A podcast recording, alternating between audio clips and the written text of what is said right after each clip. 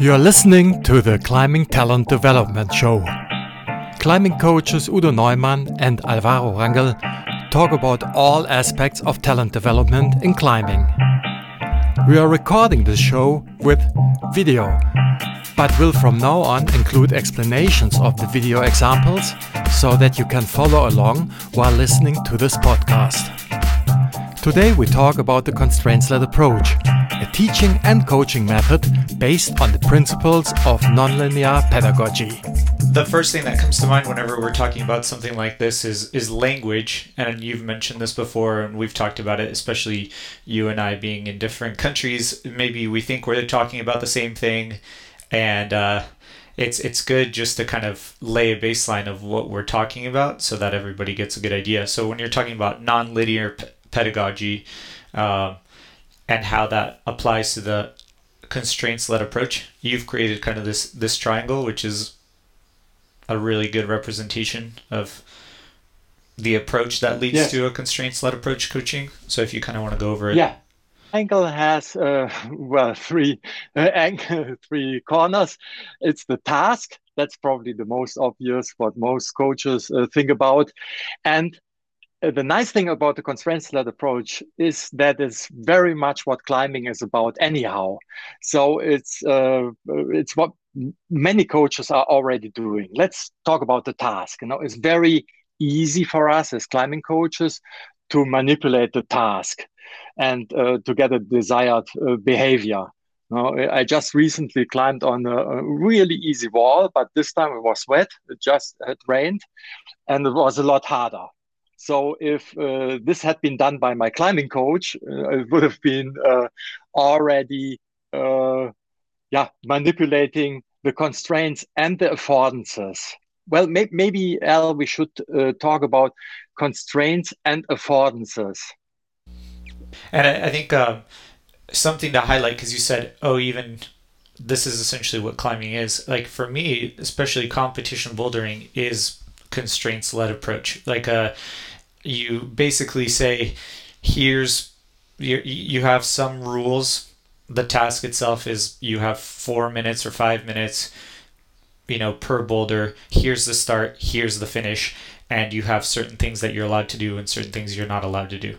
And you're the performer, and the environment could be, you know, whatever competition you're at or inside of, of your gym for practice. But that's pretty much it. Like, and I think that's a really, really good way of thinking about it. Uh, and it leads into the affordances part, because when we think about oh, intended beta, you almost lose that a little bit, because then you're trying to think about, you, you're not just thinking, oh, here's my task and here are my rules and I'm going to accomplish the task. It, you're starting to think about like, oh, I wonder what this person was trying to get me to do. And that's something else altogether. Yes. Affordances are uh, what affords you. There's, I think, an artificial word, a word that doesn't exist in the dictionary. Uh, and it was in, in invented to describe that something affords you a certain action. Now, and the detection of affordances is uh, essential for any kind of, not only for bouldering competitions, obviously, but for any kind of, of problem solving. And there are huge differences in, in uh, how capable people are in detecting affordances. It's, of course, context dependent. You know, like if you're a climber, you won't detect many affordances in underwater, maybe, uh, for, for, for action and for moving. Uh, But uh, in my mind, or if, according to my experience, the best climbers are the best in detecting affordances. I'll give you an example. If I'm showing an athlete like like Jan Hoyer, or I, I shouldn't say showing, if I present a challenge to an athlete, athlete like Jan Hoyer, I want to be really deliberate of how I communicate the constraints. Because he, on the other side, he will find affordances really, yeah, really well. So if I'm not very clear of what the constraints are, what he's not allowed uh, to use, uh, no, you're not allowed to use your elbow, or yes, you're allowed you, to use your pinky, no, then he will uh, according to, to my, uh, how I put the challenge, he will use uh, the available affordances to his advantage. And I think that's exactly what, what routes had us do, right? Yeah, exactly. And I, it, it, in this case, affordances, for lack of a better definition, is what the athlete can get away with doing. Uh, and for the kids, it, it, it is like that. So for me, a good example of something that we did like, uh, I you know, I would, and we're going to go into specific examples. I'll pull this video up. Um, In this example, we laid volumes of different shapes and sizes on the ground, arranged in a circle with about six or seven meters diameter. If you land on the volume from the side, it will slip and slide on the ground. This presents interesting options to facilitate or constrain what is the best way to run and jump over these volumes. But this is something that we would do in training camps quite a bit. And um, even before this step, we would just have a volume on the ground where we were asking people to just stand on it. Like w- the goal a lot of times was, for a lot of these kids, they didn't have, you know, big volumes that they climbed on frequently, and they just were really uncomfortable on them. And so we we'd have a volume on the ground for them to stand up and just see how their feet sat on the volume. And you'd say, okay, I just want you to stand on this volume right now. And you'd get the kid that would just stand on the edges on top of the volume, which as a coach, you're like, oh, well, you know, you get, you're like, you know what I mean, go do it. But that's the wrong answer, because for the kid, that was the affordance. Like, yeah, you didn't tell me I could stand on this top part. You just told me to stand on, on the volume, and I did. And so it sharpens your skill as a coach as well, because you have to be really, you know, intentional with what you're asking of them. And, uh, So it this is kind of going back to the triangle here. For a lot of us, uh, when we do these essentially skill building exercises at the camp, we're almost working backwards thinking, okay, here's a movement that we want the athletes to become more comfortable in, and then how can we modify the other aspects in order to kind of get that result? So in this case, being in standing and running on volumes, things like that. Um, yeah, so it's even more than than a movement. Actually, it's more of a quality, a movement quality that we we want to improve. You know, and and there's always this element of adaptability. You know, so that they can adapt to to changing uh, environments. You know, to to talk about. The, the word environment is hidden behind uh, the two of us. Can can you move the picture? So that's the, that's one corner of the triangle. The green one is the environment. And what Al just was talking about in by not allowing the kids to stand on the edges of the volume, this would be a manipulation of the of their environment. Now, so we uh, so we talked about the task. Now, uh, which is very easy, smaller or bigger holes. To texture holds um, or, or uh, skipping moves, and the environment would be uh, things like like the uh, edges of the volume. That would be one aspect. But can you play the video again, because it had some some other aspects? So, and as as Al just this, uh, described, uh, we uh, very often. Uh, we feel that the coaches are almost in the same situation as, as the climbers. So often we find out about affordances and possible constraints only by doing it.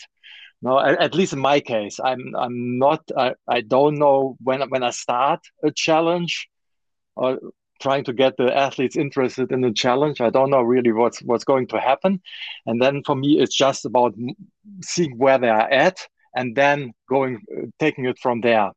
And in this case, you just see how this one coach, he just, uh, he's not standing on the volume anymore, because w- when we first started this challenge, the coaches were supporting the volumes, which of course leads to a totally different successful movement strategy. And I think that's a very good example of the constraints-led approach, is how you can foster certain qualities, or if you overlook something, you're actually doing more harm than than good.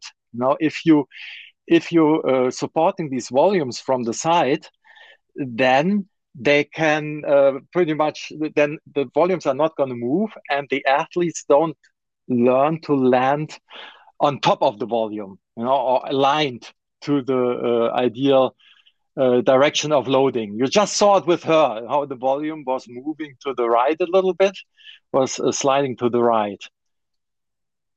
Yeah, and in this, uh, like we had, they essentially teach different things, and I think that was the cool thing about it. They teach different things, but it wasn't like we were necessarily saying, oh, okay, you know, this is why. I think if you start noticing, if you notice, then we also have uh, situations before where we would brace the volumes and we'd have them run around, and it was, you know, carrying momentum and figuring out what, basically just getting a feel for what the volumes feel like when you're running on them, um, and this is a pretty good example of that. Yeah, no, no, I'm not saying that uh, I'm not saying that it's per se not good to support the volume, but I think that's a nice example of how just by the Uh, by the sheer by by just changing if the volumes are supported with uh, the coach's feet or not, you totally change the outcome and the benefits of this uh, challenge. Yeah, exactly.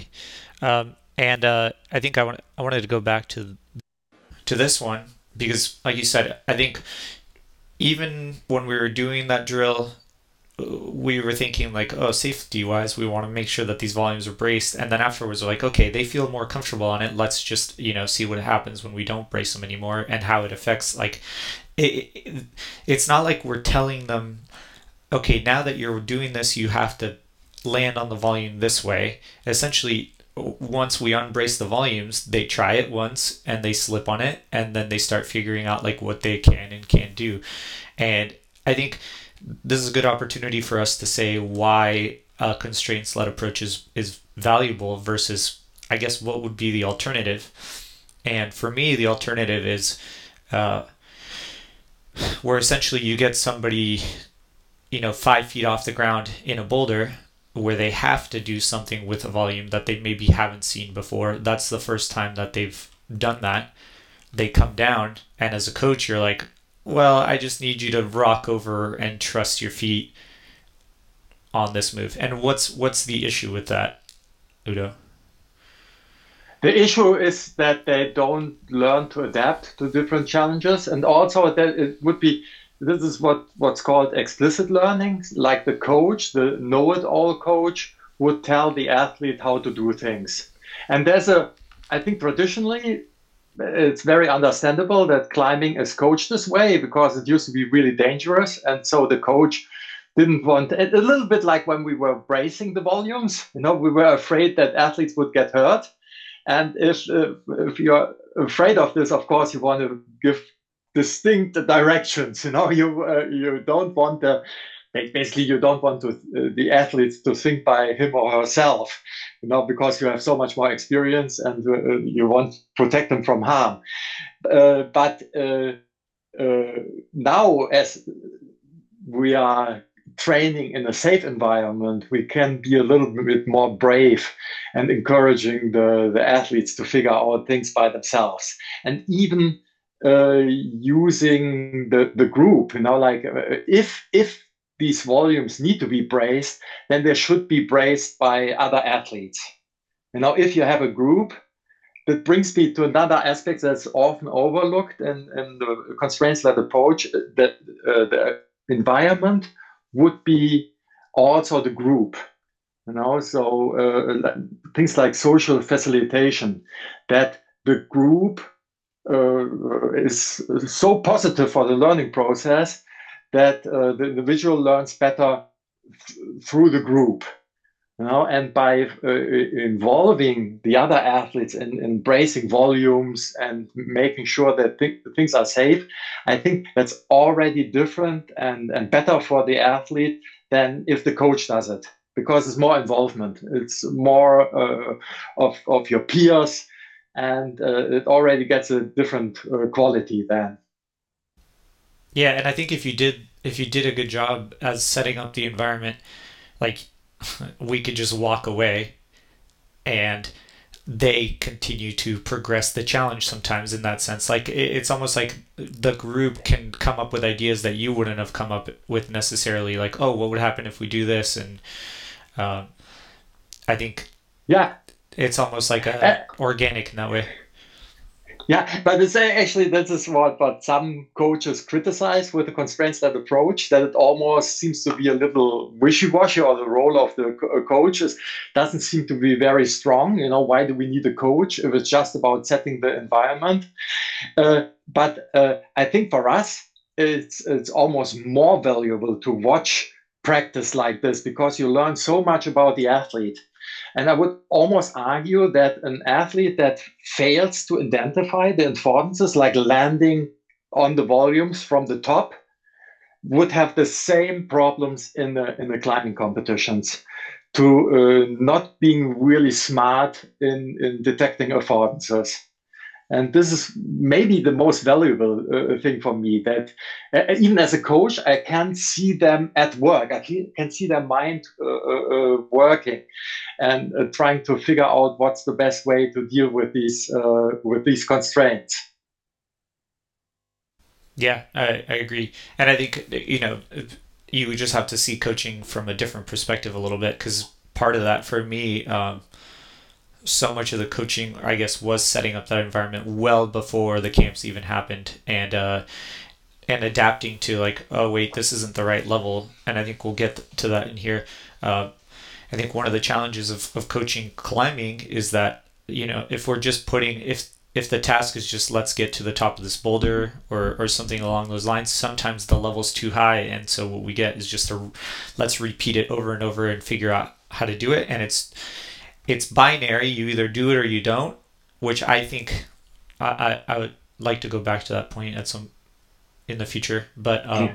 It's just way too hard. The challenge is just way too hard for the individual, and so the learning is just too slow.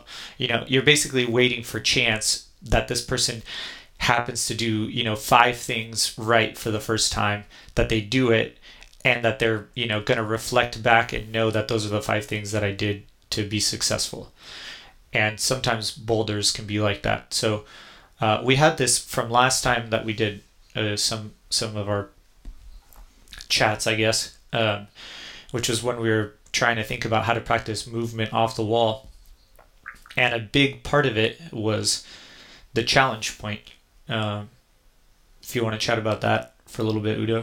Yeah, this is where the the the, uh, the top angle, the performer, comes into place. You know, if you go back to the triangle of the uh, constraints-led approach, or you might remember, you know, on top it says the performer, and of course you cannot change a whole lot. You know, if the performer is really short or really tall, there's nothing you can do about it.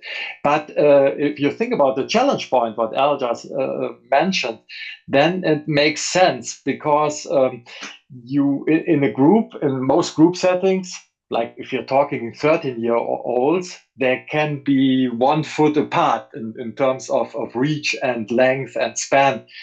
And, um, and then just thinking about how you can uh, find challenge point for everybody, for all the individuals in your group, uh, is really interesting. And I find if you, once you start thinking this way, it becomes almost really easy.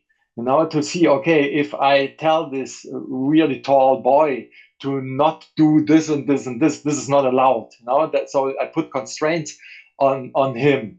You know, and the really short girl is, uh, you know, gets more affordances. You know, or in this way, then uh, with a little practice, it's possible to keep a whole group at their individual challenge point, at the challenge point of the individual uh, athletes.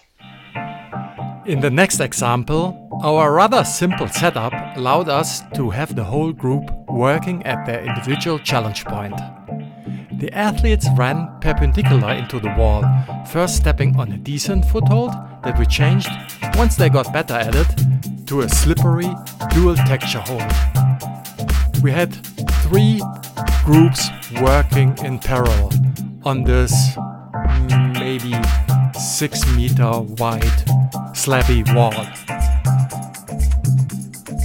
Yeah, so we have a kind of example from some of the camps that we would do, which is essentially, I don't think this was even planned. If I remember, like, we didn't have this planned as one of the drills that we were going to do, but I think I it was more like, oh, I noticed that some of the kids were having a hard time with something, and we had just this like little sliver of a wall, and so we just decided to do kind of this idea of this drill to just jump up to a jug and change the foot over and over again to make it, you know, from like the least risky to the most risky uh foot. And in the corner you basically see, like, we changed eventually, like the last level that they were getting to was this dual tex upside down foot. Um, and I think that has, I've realized that that's always become really valuable, is taking just one thing and regressing it and progressing it as much as possible in either direction. Because for exactly for what you're saying, it's like we got so many attempts, maybe in like the fifteen minutes that they were spending there, uh, they learned more about that kind of move than they would trying a single boulder for like two hours. Just because so much, so much of that idea of throwing weight into the foot uh, is applicable to, you know, hundreds of boulder problems later on. Yeah. Also, this element of changing direction, you know, converting horizontal momentum into uh, vertical to step up into the wall, and then of course with the dual texture, with the slippery hold, you have to do it with more authority. You know, you have to get it really right. You know, it's actually really related uh, to running over volumes. It, it would be, in, in my mind, it's the next step. You know, it could be like uh, two two lessons, and the first would be running over the volumes, and then with additional constraints of change of direction. This could be a challenge uh, for, for the second part of, of this se- session. And for so many of these things, it's like physics, you know, for like, if you're one yeah. of those people, you think like, oh, well, physics, if I'm putting the force in the right direction, it's never going to slip. But that's, you know, your logical brain, and then your, you know, your rational brain versus your, okay, what's the worst case scenario when this foot slips is I'm going to slam into the wall. And so you have to provide an opportunity for them to kind of work up to that. And, and it, you know, if the first time they see a move like that is ten feet off the ground at a competition trying to qualify for, you know, whatever they're trying to qualify for, it's it's not a good place. There's way too many other constraints in the environment for them to actually learn there.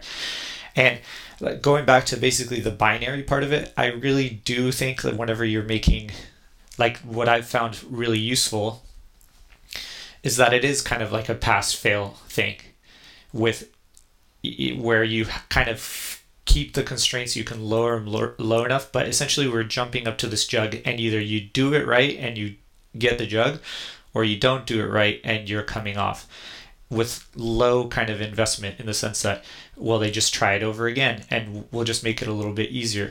Because in that sense, you, I do appreciate the fact that, like, if uh, if you can kind of narrow the constraints down as much as possible, then they can really take a, a good lesson away from it. It's, oh, well, I put a lot of pressure into it and I was able to do the move, versus I don't put enough pressure into it and I don't do the move. And so it gives you really clear cut, like, they learn valuable lessons off of that. Because, you know, if you add holds on, then afterwards I'd say the next progression from something like this is starting off of the wall, you know, and having a similar move, but where you don't have the momentum of running into the wall.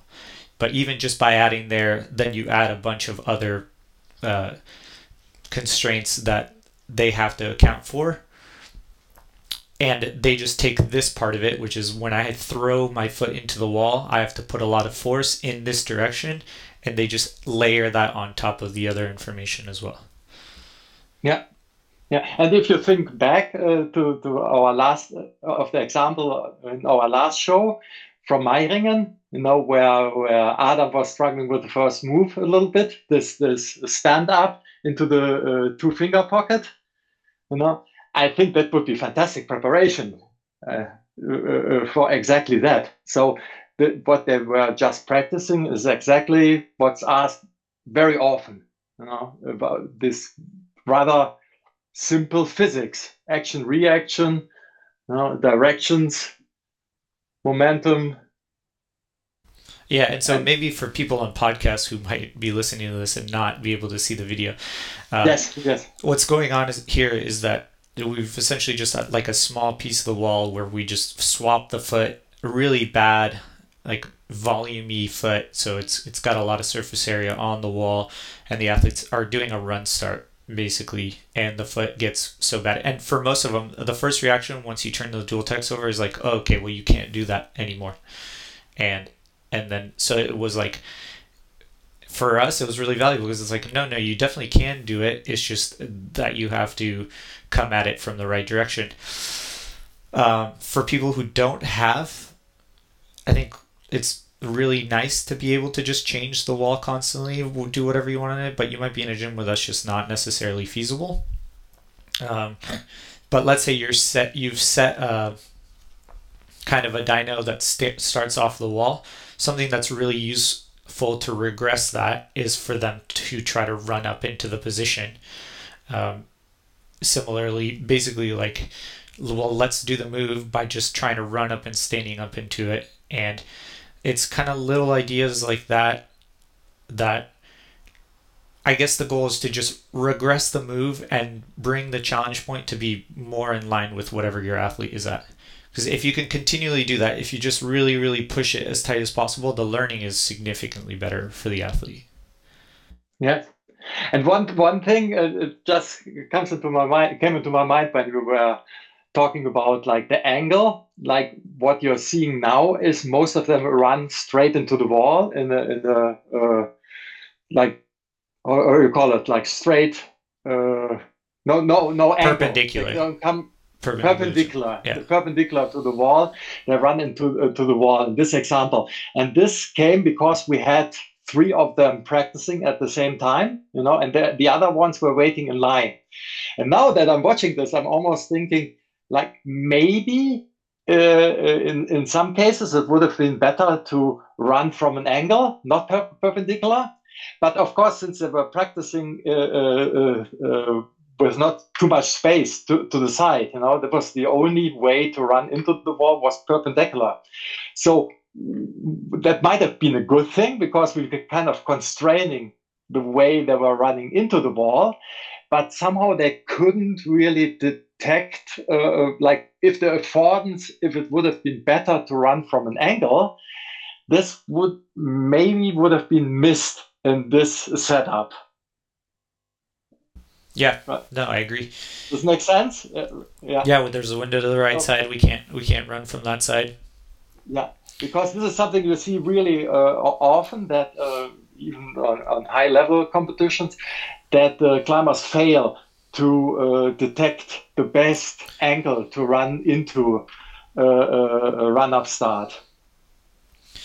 Yeah, I think one of the it's it's kind of one of those things where. For a lot of athletes, I think when they start thinking boulders, they, they treat them like pattern recognition. Uh, it, it's almost like, well, I've done a version of this boulder before, and now I'm going to apply that. Like, these are the things that I did when that... And, and that's not what we're trying to do. Uh, what we're trying to do is that you start recognizing, like, situations um, and feelings... more generally, like this is what this foot feels like at this angle. And I think that was that men's number two in Meiringen was a good example because you you you see a lot of those athletes, they've done climbs like that before, but what it's really about is like they just know that foot at that angle and how much f- weight they have to throw in a certain direction. And so if you start thinking like, oh, well, this is a popular boulder, I'm going to make sure that I can do this boulder. Um, Yes, that can sometimes work, and you will sometimes get boulders that are very similar, in which case like your your body might remember this is what the move felt like. But the reality is setting is such a moving target that you want to kind of draw on the things that are going to be really helpful, that are going to apply from as much from this boulder to the other boulder. Yeah. Uh, and and so that's where these constraint-led approaches are going to be most useful. Also, because uh, part of it is... like you were talking about the environment in terms of just having like a group of ten kids running back and forth onto the wall. That in itself, like you said, uh, you start to notice who takes ten attempts for every one attempt for another kid. That's very common. And part of that yeah. might be that you're very self-conscious about, you know, slamming into the wall.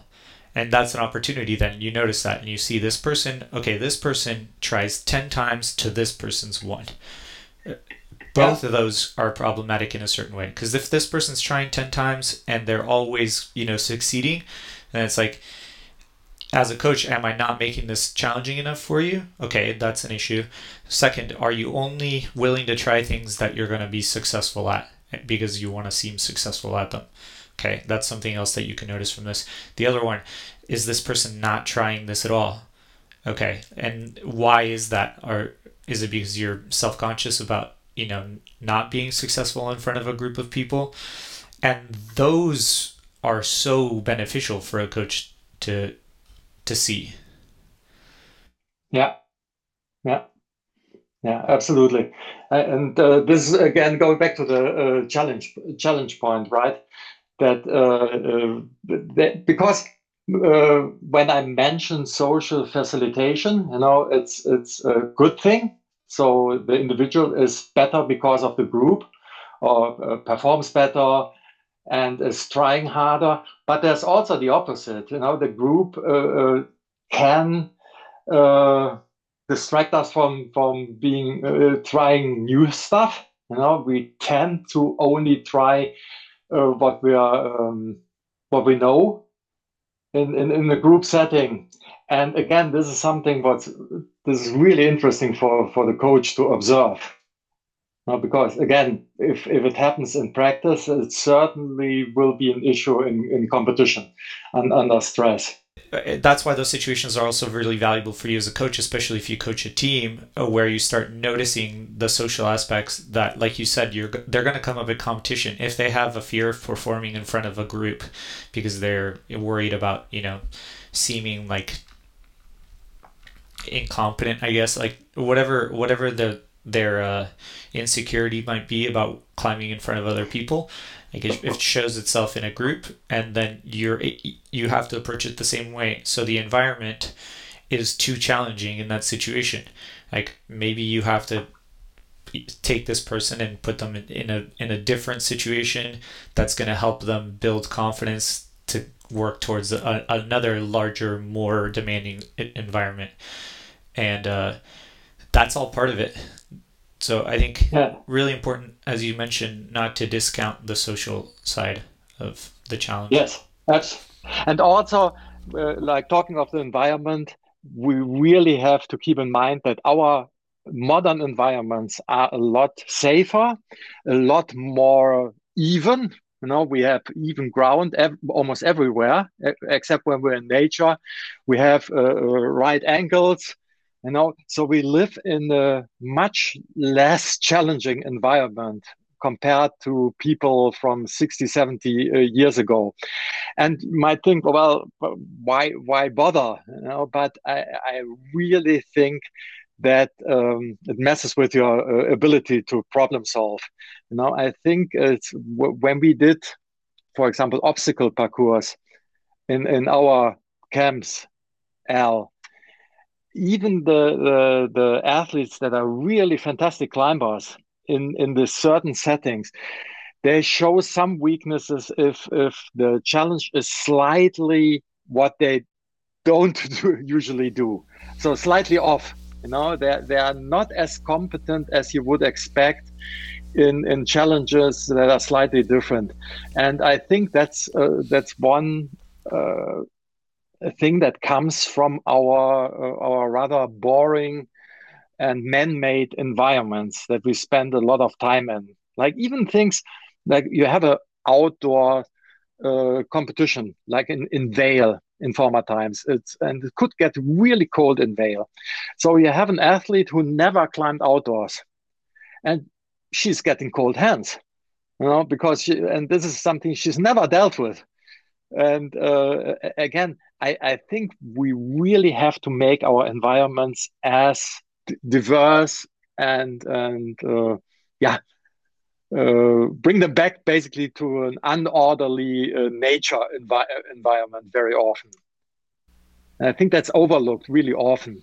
Like, it's not only the things we, we talk of really often that, that people practice too much in, in two dimensions and not enough uh, three-dimensionally. That would be environment thing. But it's also the the, the shades in between, you know, that uh, we, we always have to consider this, this uh, that uh, uh, boulder, modern boulder gym is a really challenging environment, but like uh, aspects like weather, temperature, uh, um, wetness, wetness uh, are still not a part of this environment. So it's still a rather uniform man-made environment. And I think we're shooting ourselves in the foot if we don't prepare our athlete for that. The environment could be much more uh, d- diverse. Yeah, I, I think if you just take it from like the how how you respond to this, you can see it one of two ways, which is, okay, the environment became more challenging, and then you can become really frustrated about the environment becoming challenging, and so that might look like, oh, my skin my skin hurts, or my skin is dry, the conditions aren't ideal, and you have, you know, certain athletes that respond. I think a person that's been very comfortable with working in a constraints-led approach is going to respond as like, oh, well, this is one of the new constraints that I'm dealing with now. Um, it, there's like an acceptance there. And that, so for me, a lot of times warming up is about acceptance. Okay, these are the constraints today. I'm tired. Uh, my skin hurts. This is my third day on. I'm jet lagged. Like, you either say, oh, well, things are going south really quickly, like this is not going to be a good competition for me, and that's a mental approach to it, or you see them as part of the constraints to, you know, the the day, essentially. Like, okay, well, that's a new constraint, that means that I, because then essentially you're going to you're going to have uh solutions, or I guess you're going to have an idea of what you're it's going to modify how you climb that day. Okay, my skin's really bad, so, you know, uh, I think for fear of not bleeding, I might adjust how many attempts I do, uh, things like that. Like, I'm very tired, so I have to climb a little bit with more momentum because certain moves I'm just not going to be able to control like I used to. And those are different. And if you're constantly training at in that mindset, you become a little bit more resilient, like you said, if all of a sudden it just gets really cold. So that's just a new ch- part of the challenge. It's part of the game, I guess. Yeah. Yeah. One one uh, uh, word or term you can think about this is bandwidth. You're basically increasing your bandwidth or the, your tolerance, you know, for for uh, for condition and uh, for conditions. And um, uh, again, this is a really im- important aspect, and I think many coaches underestimate. You know, you have a certain movement and you think that's really stable, but actually it's not. As soon as you try to speed up this move, regardless what it is, you might even use different muscle groups uh, for for the faster move or for the slower move. So it's not that uh, uh, that we are moving like robots, you know? And uh, there's, uh, there's it's hugely beneficial to increase this bandwidth so that somebody can fluidly react. Oh, this hole now feels a little bit moist or a little bit slippery, or maybe it wasn't brushed in the competition. No, uh, couldn't get, get brushed. Now that uh, competitors have to brush themselves, they couldn't reach the hole. You know, and and if this is part of your practice, that you're constantly uh, forced to react to uh, to varying constraints, I think it will pay off nicely. No, it's really beneficial. Yeah, in practices, a lot of the athletes I worked with are, are gotten really used to like them doing the boulder, then me immediately changing the foot or whatever they just did over, and asking yeah. them to do the same boulder five times, and essentially because uh, in either direction. And like I mentioned, it's hard. Sometimes you don't have a gym where that's a possibility, so you you have to use some. You know, you have to be creative in different ways in terms of if you can add a hold potentially afterwards, or, you know, I mean, removing things or just saying you can't use that. Uh, like, but I would just take feet off, change the foot. Okay, you did that move with that foot. Let me change it to this foot and they learn a lot from situations like that. And initially, it's you can tell how they respond to it. If they respond to it initially, it might be an annoyed. Oh, well, I just did the boulder. You're like picking on me. Uh, uh, but I think the buy-in is uh, better than if you ask them to, to repeat, for example, the same boulder. You know, if yeah. you increase the challenge, I think if, if, if they're ambitious, as most athletes are, they're very uh, willing to try the new challenge. And they, they very often they appreciate it.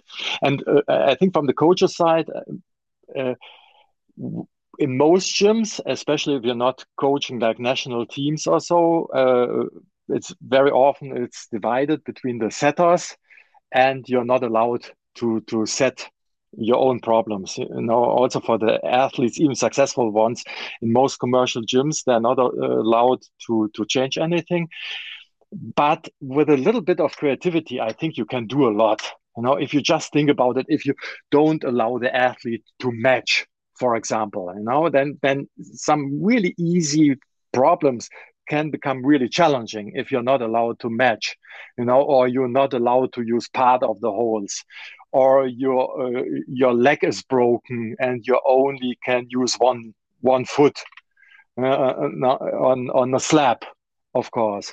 You know, then you you you can create some fantastic challenges without even uh, changing anything with a uh, with a setting. Yeah, I will I will mention one one potential thing to think about when you're doing something like that is, you know, very frequently nowadays they have uh, holds that have the inserts to cover the bolt hole. You know what I'm talking about? And so a lot of times, like, I wouldn't cover it because they just don't work super well. And I'd just be like, the, the tell the athletes, okay, well, you're not allowed to sink your thumb in there and use it. And they get used to that as part of their constraint. And then they carry it over into a competition where that's not a thing anymore. And I've had this as a problem where then I'm like, you also have to have situations where they learn essentially to make sure they know what the constraints are and give them enough practice where it's by any means necessary, where they're digging in behind a volume and using the screw, you know, because you, you do notice how creative some of those athletes are in finding all that stuff.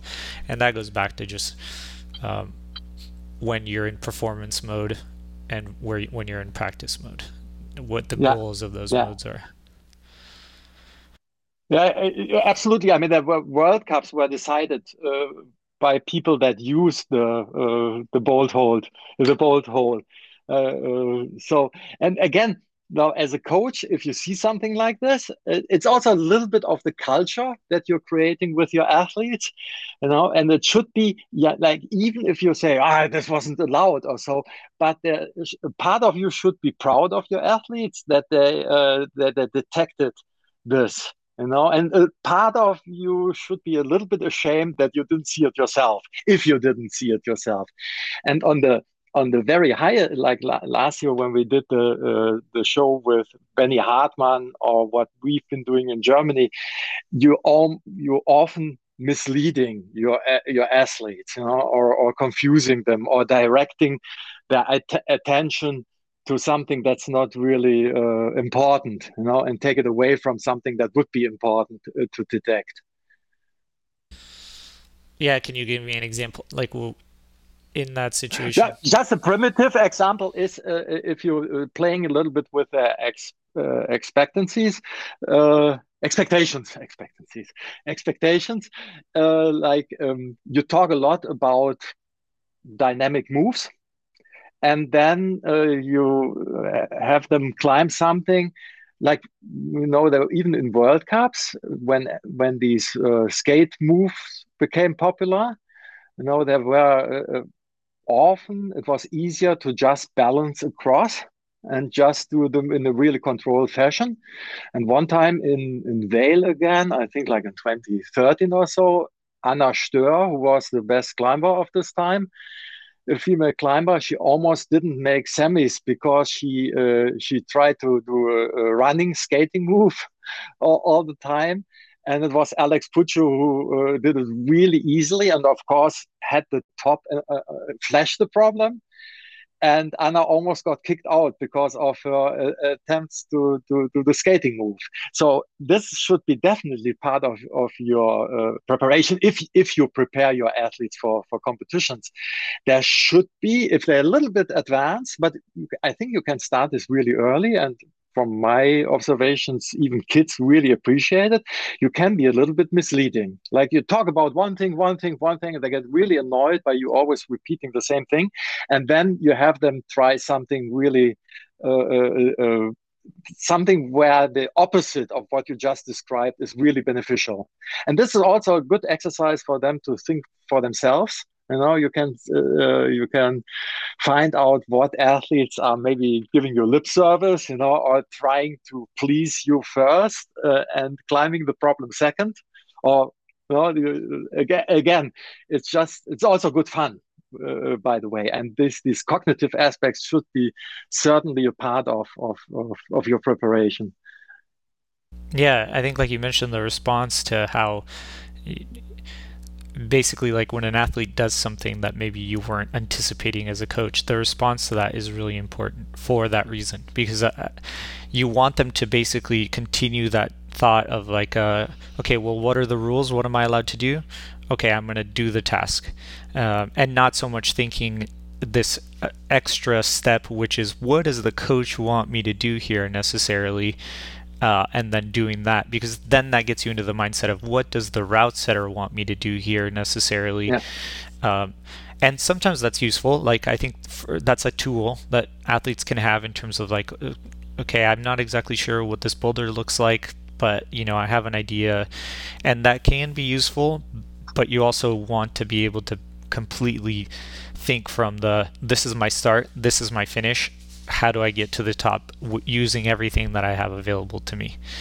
And those are two different ways of, of thinking about it. Because one leads you, like you said, if if Anna is, if somebody thinks, oh, well, this is a skate, and for four minutes all they do is try a skate because it's set up very similar and it looks like, you know, that's what's popular nowadays, versus somebody who's like, well, this could go as a skate. It also looks like it could I could walk across. And maybe you have plan A and plan B, and you have a way of switching between the two. It's a good transition into, I think we can wrap up today's episode with an example from the Meiringen World Cup.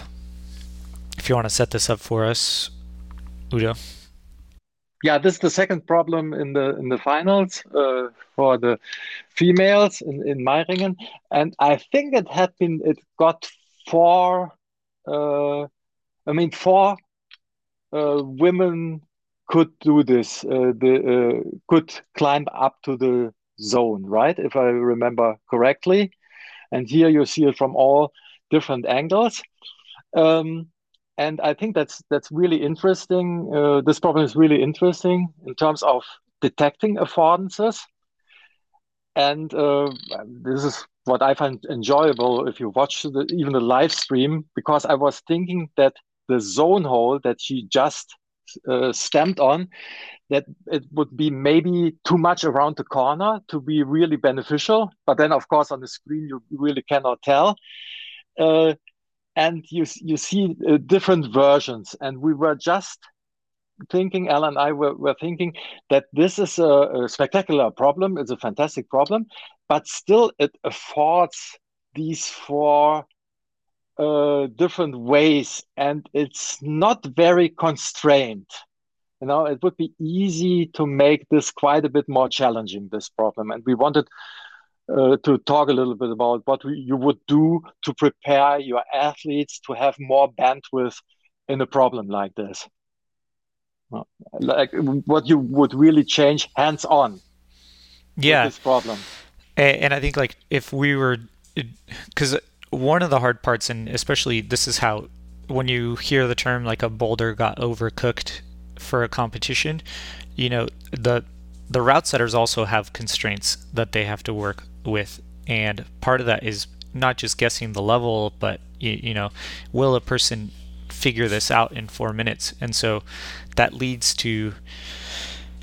There's the hold essentially on the highest volume, the right hand, where most people are, are swinging off of, and it has an in cut, and in-cut holds are generally going to lead to, for more affordances, and you can see that. And I think the, one of the cool things about somebody like Orion in this clip is that she realizes, like, uh, she has a good understanding in this situation, like, oh, what I can take a swing on that hold uh, with both hands. And so that's a good, a really good indication of somebody who this, sees the affordances of what that hold allows them to do, essentially. Yes. So if you would take the, the one, the hold, we're talking about the hold that Natalia had uh, just now in her right hand.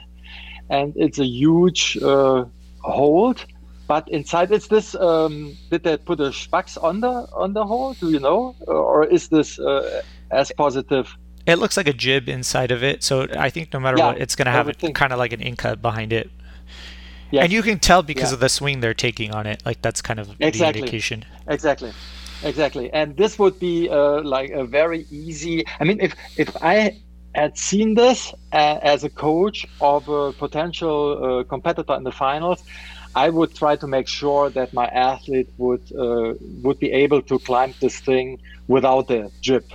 In the, in this hold, yeah, and maybe the boulder would just be. Uh, that's one of the things where it's like, uh, especially you don't know what the time constraints were to trying to get the boulder for the right level, and usually you know there's going to be some level of tweaking that they might do based on how semifinals went, and uh, but for a camp, for learning situations, it, for me that would be the first thing. Okay, we all did it this way. I'm really curious. Let's see if we can do this boulder without this jib on, and. Because, it, like you you mentioned, it, it, the first example is perfect. We give everybody an opportunity to see their limits and learn where their limits are. Like, okay, you you went with both hands to that jug. I think an incorrect response as a coach is like an egocentric where, oh man, like, you know, the boulder sucks, basically, which is not the case. You should be rewarding, you, you should essentially be encouraging the athlete for being like, dude, you found that. That's really good that you found that. Because I didn't even know necessarily that that would be something that would happen. Um, but then immediately after that, you can kind of be like, okay, well, we, we figured out how to do it this way. Let's, let's see if we can take this jib off and find out, you know, how you approach this boulder problem. And it's going to be really similar. And I, I, I'm willing to bet that they did it that way, but then maybe it's just, okay, this seems too too hard for a, like the amount of time that we would be giving the athletes. Does that sound right? Yeah, yeah, yeah, absolutely. And uh, just as a, as a last thought, so just imagine you leave this, your problem was successful, uh, your, your athlete was successful under the circumstances, and you leave it like this. Then basically what you're fostering is uh, the ideal behavior for for these constraints with the in-cut jib. And uh, if the jib is gone, if they have nothing in in-cut to, to hold the swing, they don't have any uh, strategy for that. They don't have any tools for that. And this is why I think it's so nice to uh, consider the constraints-led approach, you know, because it would have been so so easy to uh, to manipulate the constraints that uh, she would have learned how to deal with the situation without the jib. I am willing to bet that if you took the jib off, so let's say we were doing this at a camp, and if you took the jib off and the athletes saw that you took the jib off, because in, another interesting part would be, I think this is fun, you tell them to walk away, you change the boulder, you don't tell them how you walk, change the boulder, and you'll get an idea of who's very perceptive, like who actually pays attention. But let's say, you know, you take the jib off in front of them, and I'm willing to bet that Orion would not try that beta again. Like, she would know that that's just not going to work. Um, yeah. Potentially. Yeah. I think there's still I mean, a we chance. We don't know how, how how easy this jib was to uh, watch from the ground. Well, we should ask uh, one of the competitors to, to find out. You know, because if they hadn't seen the, the jib, if it was, um, but it looks as if from the side you can see it. No, but I, I totally agree. I totally agree. This uh, uh, all these finalists are exceptional uh, affordance detectors. You know, this is probably where what's the bit that sets them apart the most in this field, and especially somebody like Orion. Uh, she's so perceptive. Yeah, and there was more instances during this competition where it was, you, you know, you saw similar. Like in the hand jam problem, same thing. Like they see the hand jam and they're like, I think I see what they want me to do here, but I can do this instead. And I think athletes that are able to, you know, be really secure in, it's because they've seen a lot of situations where somebody told them, okay, this is your what you're doing, and not so much thinking about what people want them to do, but more just thinking like, okay, well, I, this is the top of the boulder, and I'm going to get to it with whatever is necessary. And it's even if you give them a brand new hold, a hold that they've never held before, uh, they start to just, it's a lot of that stuff takes over. Well, it's like this angle, in this angle, I can probably do this with that. Like I felt the texture. This is kind of like the amount of friction that I feel like I have. And um, that's kind of what the having a constraints-led approach teaches you is how to detect, you know, those things that carry over from one situation into the next one. When we do this at camps, one aspect is really that you learn about the athletes a lot faster than you could if you have a conversation, you know, if you would ask questions, you know, there you see them in action, you see them in what they're actually doing. And so I, I think it's also a very efficient way of coaching, you know, that's, that's one big uh, part of it. Yeah, I agree. All right. Well, thank you, Udo. That was fun. I'm sure we'll revisit this. I think all this stuff is going to build on itself. So in the future, you know, if we have a conversation about another subject, it'll probably be put in the context of a constraint-led approach, and that might even help just, you know, make it more clear about what we're talking about as well. So on to the next one. This was the second episode of the Climbing Talent Development Show. If you're listening on the Anchor platform, you can leave us a voicemail with your feedback. If you're listening on another platform, please visit my homepage, udini dot com, U D I N I dot com, and get in touch from there. Thank you very much for listening, and see you in about two weeks' time. Bye-bye.